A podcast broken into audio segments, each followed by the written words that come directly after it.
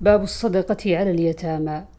عن أبي سعيد الخدري رضي الله عنه أن النبي صلى الله عليه وسلم جلس ذات يوم على المنبر وجلسنا حوله فقال إن مما أخاف عليكم من بعدي ما يفتح عليكم من زهرة الدنيا وزينتها فقال رجل يا رسول الله أو يأتي الخير بالشر؟ فسكت النبي صلى الله عليه وسلم فقيل له ما شأنك؟ ما شأنك تكلم رسول الله صلى الله عليه وسلم ولا يكلمك؟ فرأينا أنه ينزل عليه. قال فمسح عنه الرحضاء فقال أين السائل؟ وكأنه حمده. فقال إنه لا يأتي الخير بالشر وإن مما ينبت الربيع يفتل أو يلم إلا آكلة الخضر. أكلت حتى إذا امتدت خاصرتاها استقبلت عين الشمس فثلطت وبالت ورتعت. وإن هذا المال حل خضرة حلوة. فنعم صاحب المسلم ما أعطى منه المسكين واليتيم وابن السبيل. أو كما قال النبي صلى الله عليه وسلم وإنه من يأخذه بغير حقه كالذي يأكل ولا يشبع ويكون شهيدا عليه يوم القيامة. باب الزكاة على الزوج والأيتام في الحجر في الحجر. قاله أبو سعيد عن النبي صلى الله عليه وسلم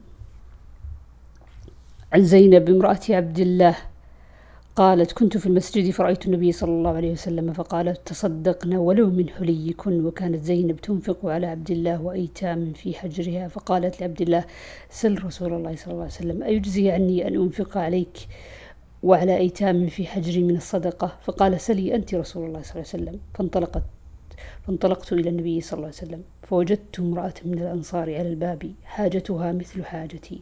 فمر علينا بلال فقلنا سل النبي صلى الله عليه وسلم أيجزئ عني أن أنفق على زوجي وأيتام لي في حجري؟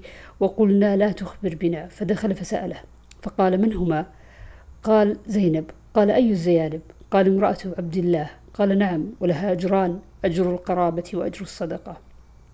وعن زينب بنت أم سلمة عن أم سلمة رضي الله عنها قالت قلت يا رسول الله ألي أجر أن أنفق على بني أبي سلمة؟ إنما هم بني. فقال أنفقي عليهم فلك أجر ما أنفقت عليهم. باب قول الله تعالى وفي الرقاب والغارمين وفي سبيل الله ويذكر عن ابن عباس رضي الله عنهما يعتق من زكاة ماله ويعطي في الحج وقال الحسن إن اشترى أباه من الزكاة جاز ويعطى ويعطي في المجاهدين والذي لم يحج ثم تلا إنما الصدقات للفقراء.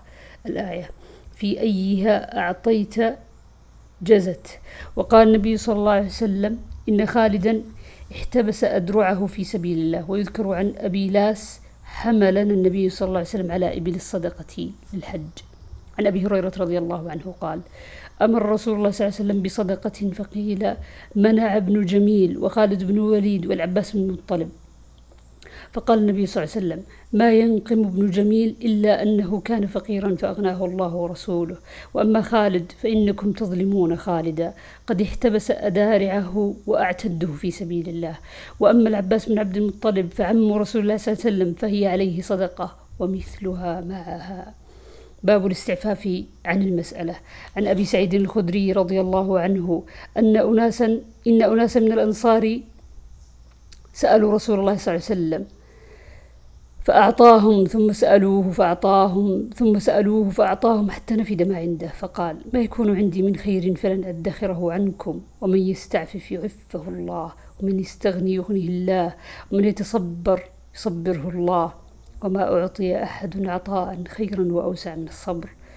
عن أبي هريرة رضي الله عنه أن رسول الله صلى الله عليه وسلم قال والذي نفسي بيده لأن يأخذ أحدكم حبله فيحتطب على ظهره. خير له من أن يأتي رجلا فيسأله. أعطاه أو منعه. وعن الزبير بن العوام رضي الله عنه عن النبي صلى الله عليه وسلم قال لأن يأخذ أحدكم حبله فيأتي بحزمة حطب على ظهره فيبيعها. فيكف الله بها وجهه.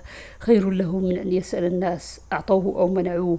وعن حكيم بن حزام رضي الله عنه قال سألت رسول الله صلى الله عليه وسلم فأعطاني ثم سألته فأعطاني ثم سألته فأعطاني ثم قال يا حكيم إن هذا المال خضرة حلوة فمن أخذه بسخاوة نفس بورك له فيه ومن أخذه بإشراف نفس لم يبارك له فيه وكان كالذي يأكل ولا يشبع. اليد العليا خير من اليد السفلى. فقال حكيم فقلت يا رسول الله والذي بعثك بالحق لا أرزأ أحدا بعدك شيئا حتى أفارق الدنيا. فكان أبو بكر رضي الله عنه يدعو حكيما إلى العطاء فيأبى أن يقبله منه.